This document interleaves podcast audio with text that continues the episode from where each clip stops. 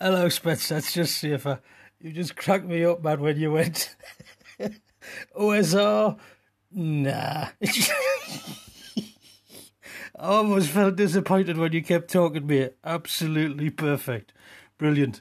But I know nothing about uh, role playing, obviously, and I can't think of anything more to say. But you've actually given me an idea of how I could perhaps make some more podcasts. Perhaps how I could get to that uh, much sought after 12th season by Christmas. Uh, I could just just think of a load of topics and then just go, nah, at the end, like Middies versus Theatre of Mind Nah. Props for immersion? Nah. Game theory? Honestly, at least I've got an idea now for um, RPG a day a month if it comes up. Cheers, mate. Thanks for the laugh.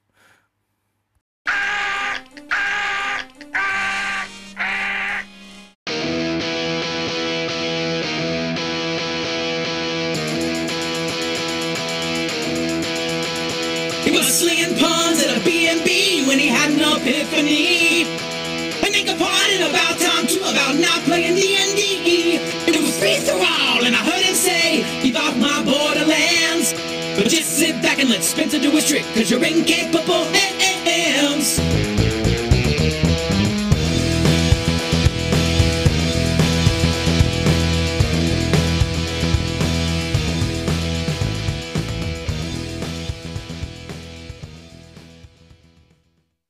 Opening the show there with a very welcome message from Sofa Fantasy Crafting.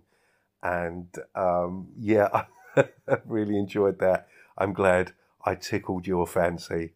The suggestion that you know nothing about RPGs is pure bobbins. I'd love to hear you put out more episodes. And I certainly appreciated and enjoyed that message. Thank you. Hello and welcome to Keep Off the Borderlands. My name's Spencer, aka Free Thrall, and in this episode, I'm not entirely sure what I'm going to be talking about. Um, unsurprisingly, my recent episode generated quite a few responses, which pick up on different points, so uh, it's a bit of a grab bag of holding. So, in the words of the late Kenny Everett. Let's push the button marked idiot and see what comes out. No obligation and inebriation, it's all in the game. Some true words of wisdom there from Barney Dicker of Loco Ludus. Uh, thank you for that, Barney. Seemingly a little further down that bottle of wine, or maybe onto the next one. But um, Fortunately, because I've been living in Scotland for the past, what is it, eight years, I understood every word of that. You'll be hearing more astute observations from Barney peppered throughout the rest of the episode. Thank you very much for that, Barney. I saw was somewhere between application and and on the subject of call ins and how I use feedback, um, I was listening to Rob C. Um, well, Rob C. of Down in a Heap tends to take the approach of, uh, well, if he's got calls on a particular subject, he will put them out in an episode together addressing that subject. But quite often, because of the volume of feedback his show gets, and it's no surprise, it's a great show, he addresses that volume of feedback by putting out call in bonanza episodes, and these can run on to an hour plus. And uh, yeah, it was talking about that format, whether he should put out a bunch of shorter episodes, perhaps. Personally, I'm quite happy for longer episodes. Uh, the great thing about podcasts is you can come back to them, especially with an episode like uh, Call In Bonanza, where you know, uh, you're probably addressing several topics within an episode. And uh, yeah, well, he was talking about the fact that Anchor has created this sort of environment, you know, the ease at which people can leave feedback and responding to that creates the sense of an ongoing conversation and it gives the, the format a, a human touch that may be absent in other media. And yes, I've got to say, I highly agree with that.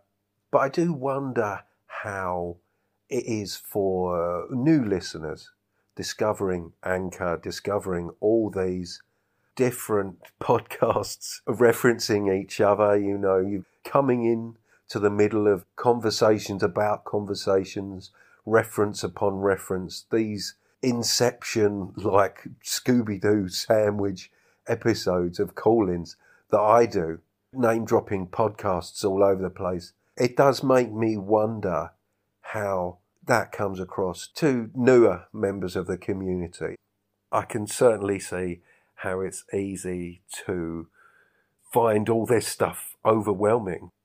And I'm not really sure I've got a solution to that. Um, uh, I enjoy putting out episodes in the format in which I put them out, um, getting these chunks of ongoing conversations. I really appreciate actually what Colin Spike Pit Green was doing with his back catalogue, going back, revisiting topics and kind of pulling all that, all the feedback, everything he'd received about a particular topic and constructing an episode combining all those parts in these kind of um, retrospective episodes. That's great, uh, but it strikes me as something that's extremely time consuming and requires quite a bit of skill to put all that together. So I personally I am going to continue on in the manner to which you may or may not be accustomed, where I respond to calls in the order in which I receive them. Obviously, if I get a few calls on the same subject, I will address those together. But as Rob says, when you get feedback a couple of weeks down the line to older episodes, it's inevitable that these conversations are going to be spread across a series of episodes. So, strap yourselves in as I allow the chaos to continue. This is Brandy. I'm sorry, the contents are yours.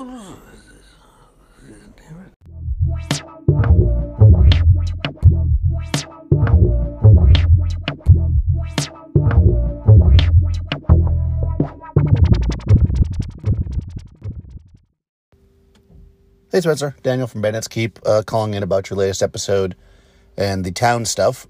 I, I pretty much have two ways I handle that. One is that in a town based adventure, we might actually role play the tavern and all that kind of stuff. They're looking for clues if that's important to the mission. But for the kind of generally grabbing gear type things, I'll usually make some kind of blanket statement like, okay, this town is pretty well fortified.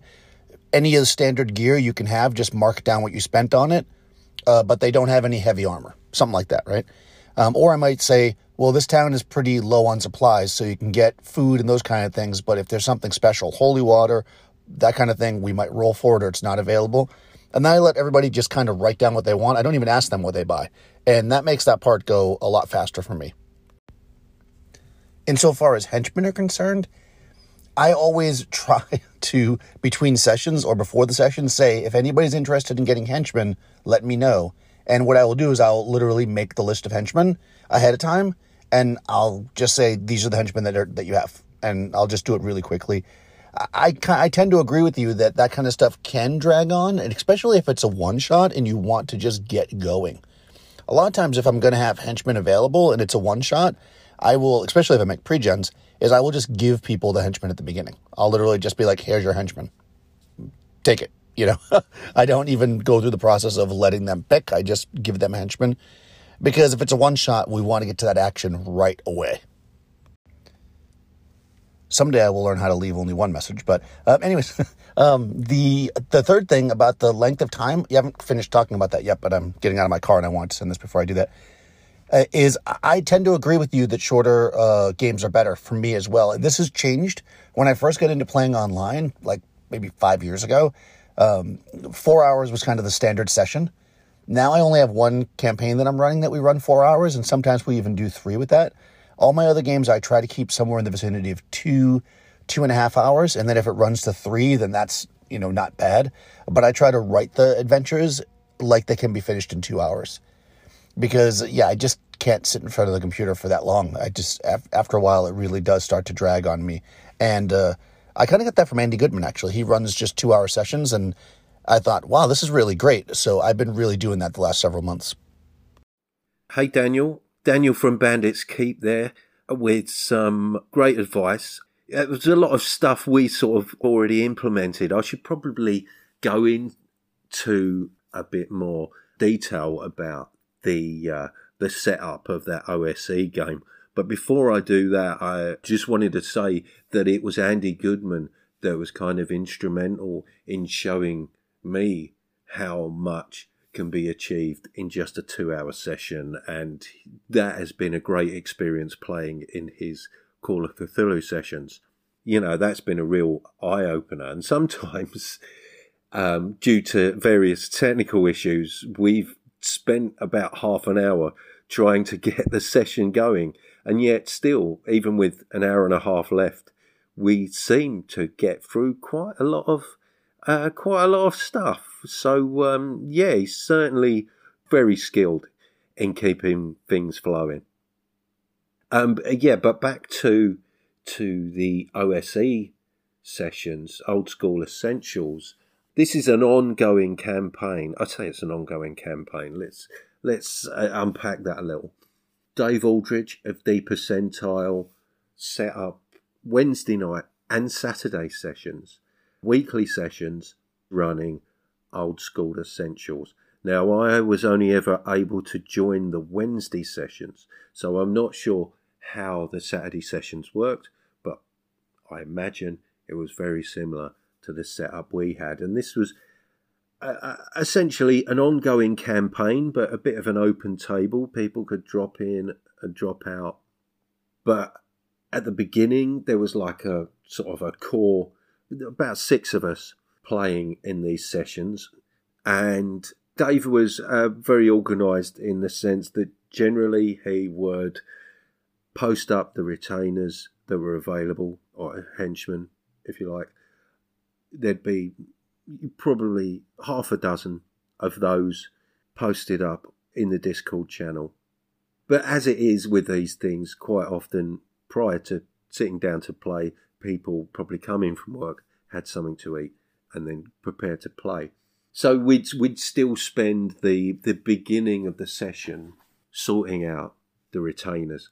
That, that's assuming we were at the beginning of an adventure, and we'd go through the whole business of rolling charisma and. Uh, quite often there, would be one retainer there we would all want and we'd all, we'd all fail our charisma rolls and end up not getting them and having to make do with, with somebody else.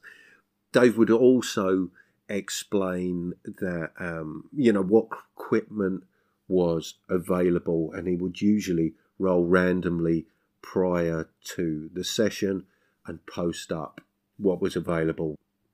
I guess all things being fair, we did try and get through that sort of stuff as quickly as possible. But as I say, that wasn't a big problem. What was the the larger problem for me, I think, was the three and a half hour plus session.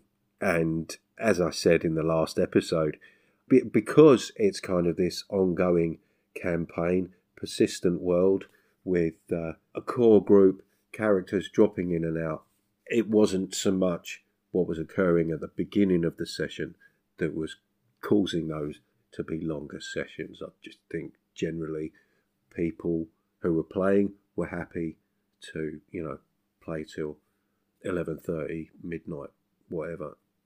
And, um, yeah, and, and my fault for having a couple of young children, I'm afraid. That's an, that's an obvious factor that I hadn't mentioned. and um, well, a little bit more about that OSE campaign. That's still going on. Dave got a new job, had to relocate, and handed over the uh, the running of those sessions to Edwin King, and uh, since then the the GMing of those sessions has actually been passed around the group. But I, unfortunately, circumstances being as they are, me me attending those sessions has been less and less frequent, and I haven't played for a number of weeks now. But thanks for your call, Daniel. I'm aware there are a few more messages from you coming up later on in the episode. Hello, Spencer. Andy here. I said I'd be leaving a message, or at least maybe two. So here it is. Um, yeah. Uh, OSE. I think you might have finally done it. I've got. The, I've had the books. I've had the um, the box.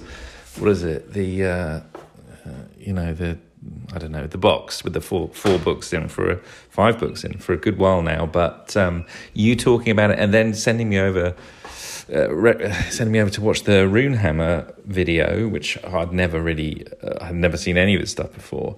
That's just got me excited again about about fantasy, about running fantasy, like low prep. Um, just get it on the table, and um, yeah, I think it ties in with your other point about visual kind of stuff and um, and Roll20. You know, one one of the reasons I, I think I stopped running D and D was the the need to put so much effort into setting up the setting up the the Roll20 with the maps and the NPCs and the character tokens and the character sheets and blah blah blah blah blah all of that. Um, and I was doing that and I and and then running a combat man. I mean, it's just tedious or, or, or, overwhelming if you've got too many too many participants, too many too many monsters, NPCs that they're fighting. Um, and I think that's why I gave up. So the idea of actually running a, a much lighter game where there isn't such a need or, or compulsion. And if you watch the Runehammer, I think he he summarizes it really well on that on that video about OSE. Yeah, just bin it all, bin it all. Get back to imagination which then, of course, uh, you know, you you say that yourself that you you kind of prefer it, which um, which makes you wonder: Do I need to ditch all the visual stuff for our Call of Cthulhu game? I'm feeling. I'm feeling like I'm over egging the pudding now, or I'm taking away your ability to imagine the scenes. I'm torn. I'm torn. But seriously, though, I actually feel it's very, very different, or at least for me, it's very different. You're going to have to tell me, Spencer, because if I'm doing you wrong, I need to know. Um, I actually think the level of visuals that, that I'm putting in to our Call of Cthulhu games is okay. I don't think it's overly, um, overly, disc- uh, what's the word? Um, you know, I don't think it closes in your definition too much, overly um, descriptive, prescriptive. That's it, prescriptive. And I know we had a map for for the for the mill for the for that for the hole in the ground for the hole in the ground in the mill. But I, you know, it's basically one of the worst maps I've ever seen. So I don't think it. I don't. I don't think um, it's particularly. Um, uh, restrictive on your ability to imagine what was going on down that hole. Um, yeah, but I, I kind of like the sound effects or the music beds and stuff you can put in it. And maybe I am going too far. Well, you'll, you'll have to tell me, Spencer. All I know is that I'm loving playing those games. And if there's anything I can do to make them uh, like better for people, um, I'd love to know. But um, hopefully, we'll see you soon. In uh, well, you're, you're, you're stalking a film star right now, aren't you? Who'd have thought? Who'd have thought Milton um, Milton would be off off in Hollywood stalking film stars, eh? Thank you very much for those messages, Andy. Andy Goodman there from where's he from? Expedition to the Grizzly Peaks and uh, Grizzly Peaks Radio.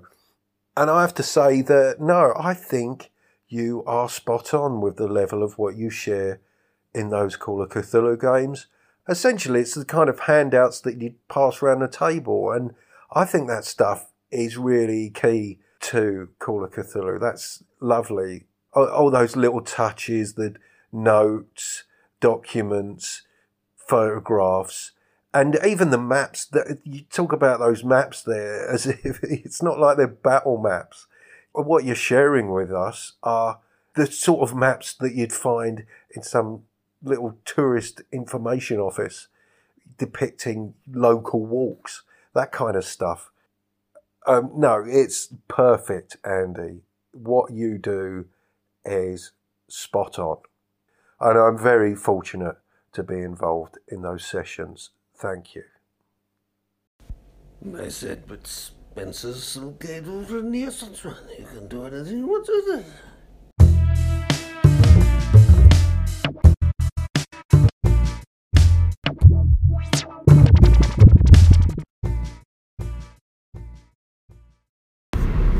Hey, Spencer, Jason here. Interesting last episode. Yeah, I don't know the the lavender hack sounds kind of like a mess. It, obviously, it's not, but you know, it's like you took a mechanic from I don't know because I haven't read it, but it, it sounds like you took a mechanic from here and a mechanic from there and a this from that. And I don't know. You you know, these days I'm I guess I'm anti OSR. I'm not I, I'm not against OSR, but I'm more of a as far as rules go. I'm very much not into DIY. I'm very happy to just play rules as written and put that creative energy, what little I have, into the scenario. And that's not saying I won't do the rule of cool to let somebody do fun stuff, but I, am less worried about house rules these days than I have been in the past. But I did just buy White Hack, so I, am going to read that first, and then maybe whatever if I have time, I'll read Lavender Hack. That call of Joe's into my podcast that you're talking about, I forget what episode that was, but I could go back and look, but I'm in the car at the moment. But from what I can recall, basically he was saying that if Gygax had stayed working on D&D, he thought Pathfinder would be the natural evolution, not some of these OSR games. Which, and there's a little back and forth on that. And, the, and Arlen Walker said that Gygax is a bad game designer, and there were a couple other things said. But effectively, you know, I kind of disagree because we see where Gary went. Well, it, you know what? It's irrelevant. It, it's totally irrelevant. If you want to see where Gary may have gone with it, then look at is it Adventures Dark and Deep? Crap. BRW Publishing. Um, Joe Bloch. Uh, B L O C H. I again, I'm in the car, but I think it's Adventures Dark and Deep. Anyway, that game basically he did is he compiled all of Gary's Gygax's notes from letters and from Dragon magazine and all his comments about rules and what changes he'd make and this and that. And then he wrote what he felt, according to that, would be the second edition of AD&D under Gygax's editorial control. So yeah. Anyhow, but ultimately, I agree with you. It's not about where it would have gone. It's the DIY aspect. The sh- a lot of it's about freely sharing the stuff with each other, the riffing off each other, and the sense of community that you felt when you came into the hobby and the OSR welcomed you, as I think it welcomed most people. So I, I'm sorry that not everybody received that welcome, but I think the majority of people did. But I, I do appreciate your show. I look forward to your next episode and I'm waiting for you to send me that invite to the game that you're running. So let's get to it. Thank you, Jason. Jason of Nerds RPG Variety Cast there. And uh, the Lavender Hack, I wasn't expecting you to to dive into that one, Jason. I know you keep yourself busy enough as far as gaming concerned. Um, as far as it being a mess or not, I can't speak to that, to be honest. I've been more fascinated with the sort of design notes and commentary that he's put alongside those rules. That's that's what I found interesting about it. You know, whether the attempt to combine all these elements of different games uh, into a system that works remains to be seen. It strikes me as a game with far more rules than I'm interested in, in learning. To be frank, you know me, I like to keep it light. But I'd be interested to hear your thoughts on the white hack. Nice light rule set there. So yeah, and um, as far as all the Gygax stuff is concerned, I have to admit I'm not I'm not really interested in going any deeper into all that myself. But thank you for elaborating there and pointing out that somebody has taken the time to go and collect all that sort of stuff together and put it put it in uh, in one place. So yeah, thanks for sharing that. As for some folks not receiving a warm welcome in the OSR, um, yeah, I'll touch on that a little bit later. But thanks very much for your call, Jason. And yeah, I know you want me to be running games and you want to play in those games. I know that. And I really appreciate your encouragement. I mean, you're the guy that got me back in to playing in the first place. Using Barbarians of Lemuria, no less. And I'm really glad to see you're running that again. Great stuff. But um, at the moment, I'm kind of struggling to to play, and um, yeah, the thought of running games on top of that, I don't know. Well, may, maybe that would be easier. At least I'd get to say when it happened. we'll see, Jason, and I thank you for your patience and your belief in me. Cheers. Hey there, Spencer. It's John here from the Red Dice Diaries. I've just been listening to your latest episode called Your OSR May Vary, episode 171. And I've got to say, I think part of the reason why people can't agree on what the OSR actually means is because everyone, well, not everyone, but some people seem absolutely petrified of saying, oh, I don't think that's OSR because then you're going to get accused of gatekeeping. The old like Twitter RT lynch mobs will be lighting up their virtual torches and coming for you on social media. So, and if you can't define what's not OSR or any other group, how can you hope to define what is? I, I don't have a solution. Just thought I'd throw that out there. I'm probably going to leave you another call in a moment. Anyway, enjoying the episode, dude. Take care. Hey there, Spencer. John here again. I told you I'd leave you another message. And I was laughing a bit when you were talking about a podcast doing an episode called Farewell to the OSR. And to be honest, I'm going to resist the urge to be flippant and record an episode called Don't Let the Door Hit You on the Way Out. But I'm pretty much in agreement with you. Yeah, I'm not going to deny there's not some knobheads in the OSR, but you know what? There is in every community. And to sort of like take a lot of uh, stuff that's occurred in the past and sort of use that as your reason for like leaving now seems a little bit disingenuous for me. But to be honest, it's not a podcast I follow, so I can't really comment with any authority. But it always makes me laugh when people sort of storm off as a, some sort of dramatic gesture. And I've done it myself in the past, you know, emotions run high. But to be honest, I think sort of tarring a community with one single brush seems a little bit ironic and maybe just a tad hypocritical for people who are complaining about bad behavior from other people and you know bad actors and things like that and a community not being inclusive. But maybe i'm wrong. What can i say? I agree with you. I've never found the majority of people in the osr community to be anything other than welcoming good fun to chat to. And yet we've all got different politics and stuff like that which i know is like the big like new thing. Like you can't talk about anything without politics coming into it now. But I think as long as you're like just playing games with people and you're having fun, great, cracking. What more could you ask for a hobby? I'm not looking for some like mad political discourse. I'm looking to play some games and have fun. And I think fine as long as I've kept that mindset within the OSR community, everything has been absolutely pucker. Anyway, I enjoyed the episode, dude. Take care. Keep doing what you're doing. Stay safe. Thank you very much, John. John Allen Large there from Red Dice Diaries. Uh, uh, nothing really I can add there. I understand that, you know, some people haven't had such a great time in that community. Um, and individuals have chosen to distance themselves from the community, no doubt for valid reasons. And, you know, as it is with these things, they try and encourage people to go with them.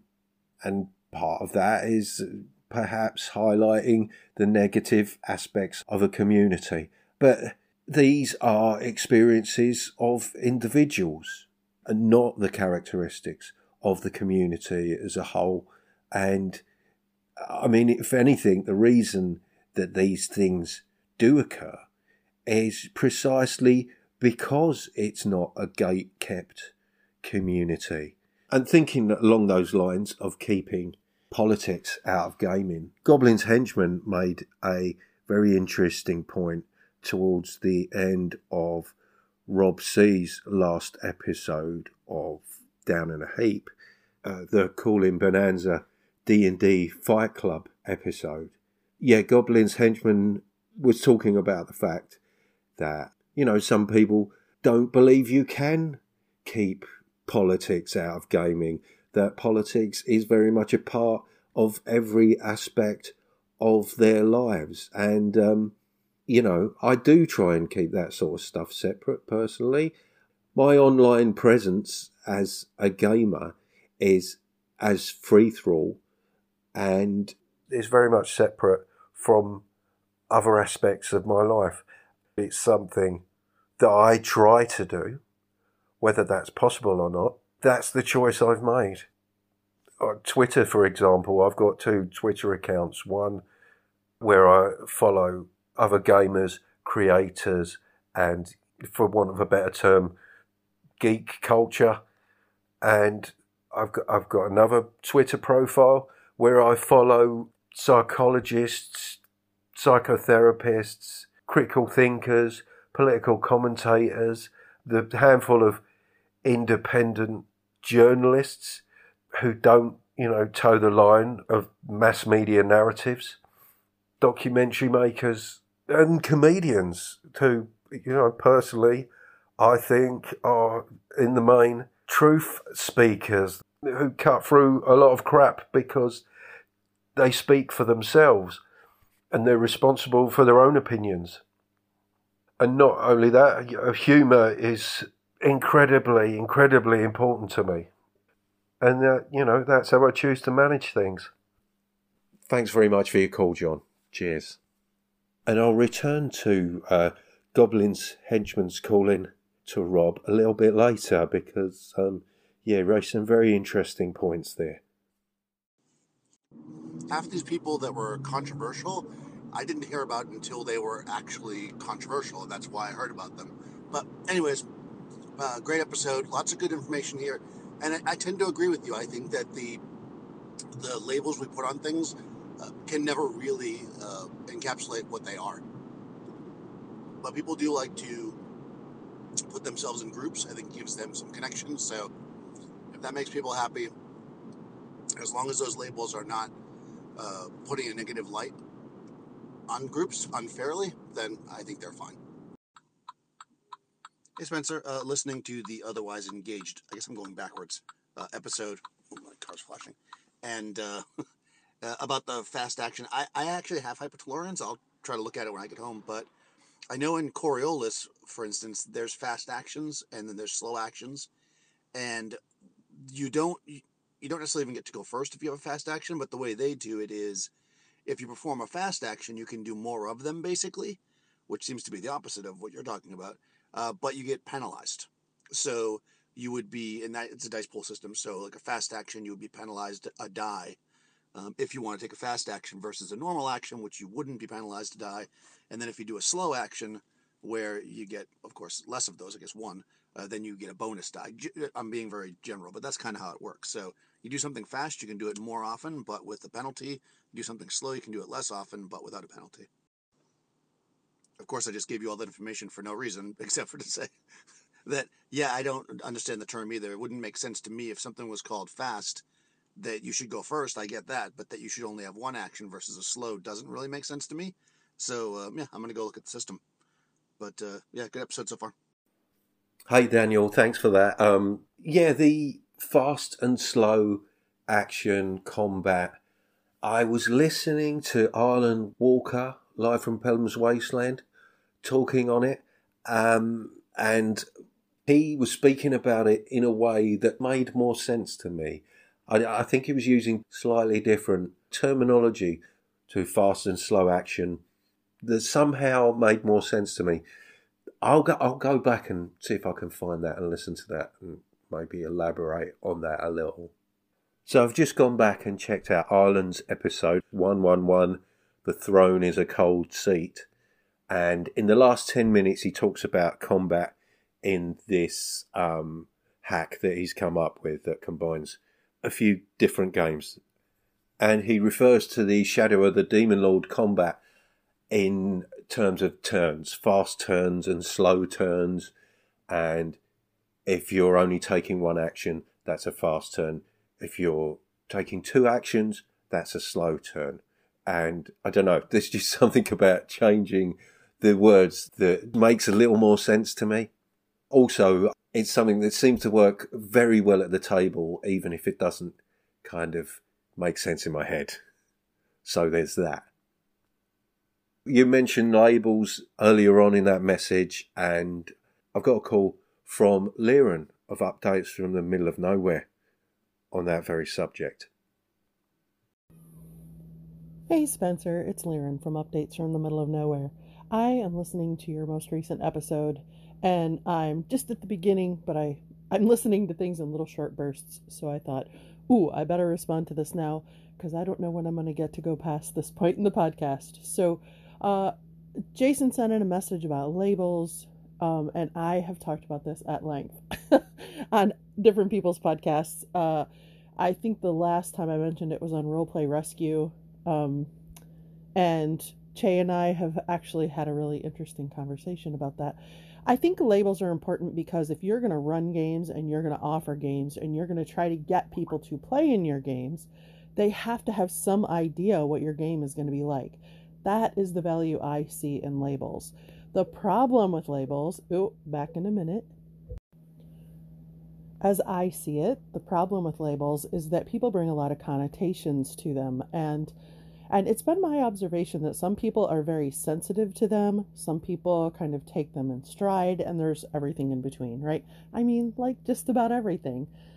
I think an important starting point for labels is taking a deep breath and understanding their purpose before listening to them and then um i don't know like i think a lot of people who have had labels used against them uh, get offended and they're looking for a point of offense as soon as a label is applied and i don't blame them i've had labels applied to me that i strongly disliked and certainly i can be sensitive to them there's no doubt about it but that doesn't mean there isn't label uh, value to be found in using labels. If I'm going to play any game, I want to know what level of uh, narr- you know narrative interaction is expected. I want to know if the dice are making the decisions. Uh, I want to know the level of combat, and I, I mean that's just about deciding which game I might play in when I have very limited time. And for the record, I, I'm more about the people I'm playing with than the game I play. So there are certainly people who, if they're in a game, I'm going to play in it if I can just because I like them and I enjoy gaming with them. So, of course, that plays a part. But let's say that I have a window of time and I go, Ooh, I wonder if there's a game available that I could play in that time. I absolutely, positively want those labels to help me decide which game with strangers online that I might join. Hey, Liren, great to hear from you. Liren from Updates from the middle of nowhere there. And um, yes, I'm, I'm very much of a similar mind. Labels are very useful, they can be a problem. Thinking about them in a larger context or in a different context. When I was working as a counsellor, quite often I would get clients coming to me who have received a diagnosis. And while as a counsellor, it's not my job to deal with that kind of medicalisation aspect of mental health. I'm there to speak to the person, you know, connect with that person. But quite often they will come with a label, a, a diagnosis, that they have been given that has really helped them in understanding the difficulties they face, the, the, the, the things that they struggle with. And it makes a lot of sense to them. I've also seen people come in who have been given labels which didn't make any sense to them whatsoever, that they, um, that only kind of exacerbated the, the problems they were having. So, you know, it's, um, not so much the labels that are a problem, as you say, it's, you know, how accurate they are, how they are employed, who is applying them, and why. But thank you, thank you very much for sharing that. Um, I had a little more uh, further interaction with Liren on Discord, and um, she said something that got me thinking about um, about privilege, about my privilege, and how I don't feel I considered that when talking about feeling accepted into a community. And I, I was thinking about I was thinking about that and how much how much I'm aware of that. I mean, to a certain extent, I identify as free thrall in interactions online. I don't I don't really talk about my ethnicity, my sexuality, my uh, gender, because frankly, I think those are the least interesting things about me. But I assume I, I, I get the impression that when I'm talking to people, they assume I'm a white male simply because I don't discuss that stuff, which is um, it's an interesting thing to consider. Well, that's that's the privilege right there, isn't it? The fact that I I don't have to consider that. Don't have to give it a second thought. I think about the way I interact with people. I'm extremely limited with regards to my mobility. I'm someone that needs assistance on a daily basis. And I don't really discuss that part of my life either. Uh, but it's, it's interesting thinking about those things that you assume about people you're interacting with, the assumptions they make about you. Uh, but I don't know. I find there's something quite freeing about that because um, being online is uh, a bit of an even playing field, really, for someone with uh, physical disabilities. I just do my best to treat people as equals, I guess. But then, obviously, you've got the issue that everybody's experiences aren't equal. And I guess this, this leads into my thoughts about Goblin's henchman's points that he made over on uh, Down in a Heap about, um, you know, these, some of these bad actors, you know, their crime is that they struggle to communicate, or certainly are not effective communicators, and maybe they don't want to communicate. And perhaps they're more interested in putting people's backs up. But I mean, by that logic, uh, because of how they come across, uh, uh, continued interactions with them just drives that wedge even deeper. And, uh, you know, ultimately, they marginalize themselves far from being gatekeepers, which is how some people consider these characters. Um, they they are essentially on the fringes of the community by their own actions. You know, they have put themselves there. That's how I see it.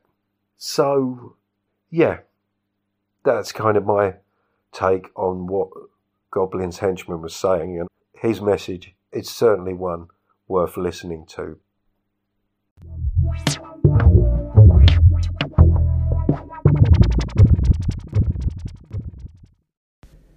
Anyway, I don't know if there's a fuller picture that because there's so many different things going on. Uh, but it's very nice to hear your your episode. Hear that you're back at it, and I'm looking forward very much to this weekend where I I have um, uh, a, a, a, what do you say an embarrassment of riches with you, Spencer. Um, Saturday and Sunday. Thank you, Barney. A final word there from Barney Dicker. Um, the, the bigger picture being a reference to the uh, the enigmatic mosaic message he left me while he was uh, relaxing with a little tipple, a glass of wine, and Barney's referring to the game of Call of Cthulhu we've got lined up this evening, and also a session of alluvial plains that Barney's running using his Vantage system, and um, having a lot of fun with both those games. Thank you for those kind words, Barney. I'm very much looking forward to this weekend too. Speak soon.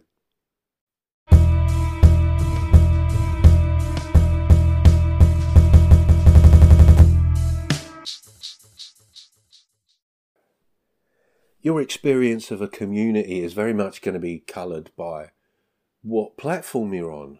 You know, uh, people outside that aren't necessarily going to be aware of any distinction between groups across different platforms, and even within a particular platform, you've got different groups. Then it's subdivided again. You've got your OSR, your Inglorious OSR, OSR Classic Diet OSR, Cherry OSR, OSR with lime, Tab Clear.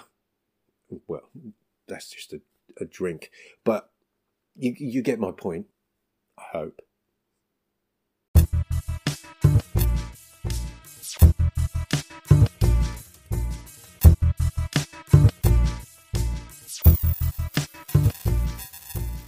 Well, that's about enough from me, I think. Thank you very much for listening. Thank you so much for your calls. If you want to leave me a message, please contact me via the anchor link in the description. You can always email me or leave me an audio message at spencer.freeforall at gmail.com.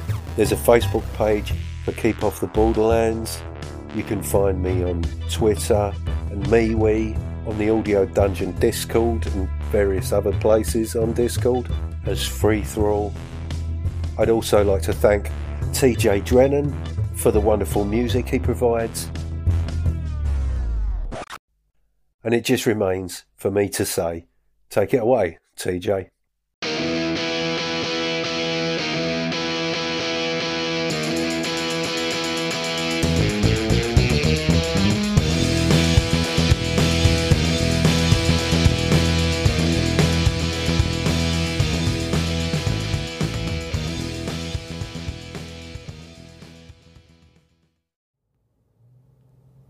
Warning If celebrating the sound of dice hitting the table and pondering the meaning of the many acronyms within your player's handbook doesn't cure that burning sensation, please see your doctor.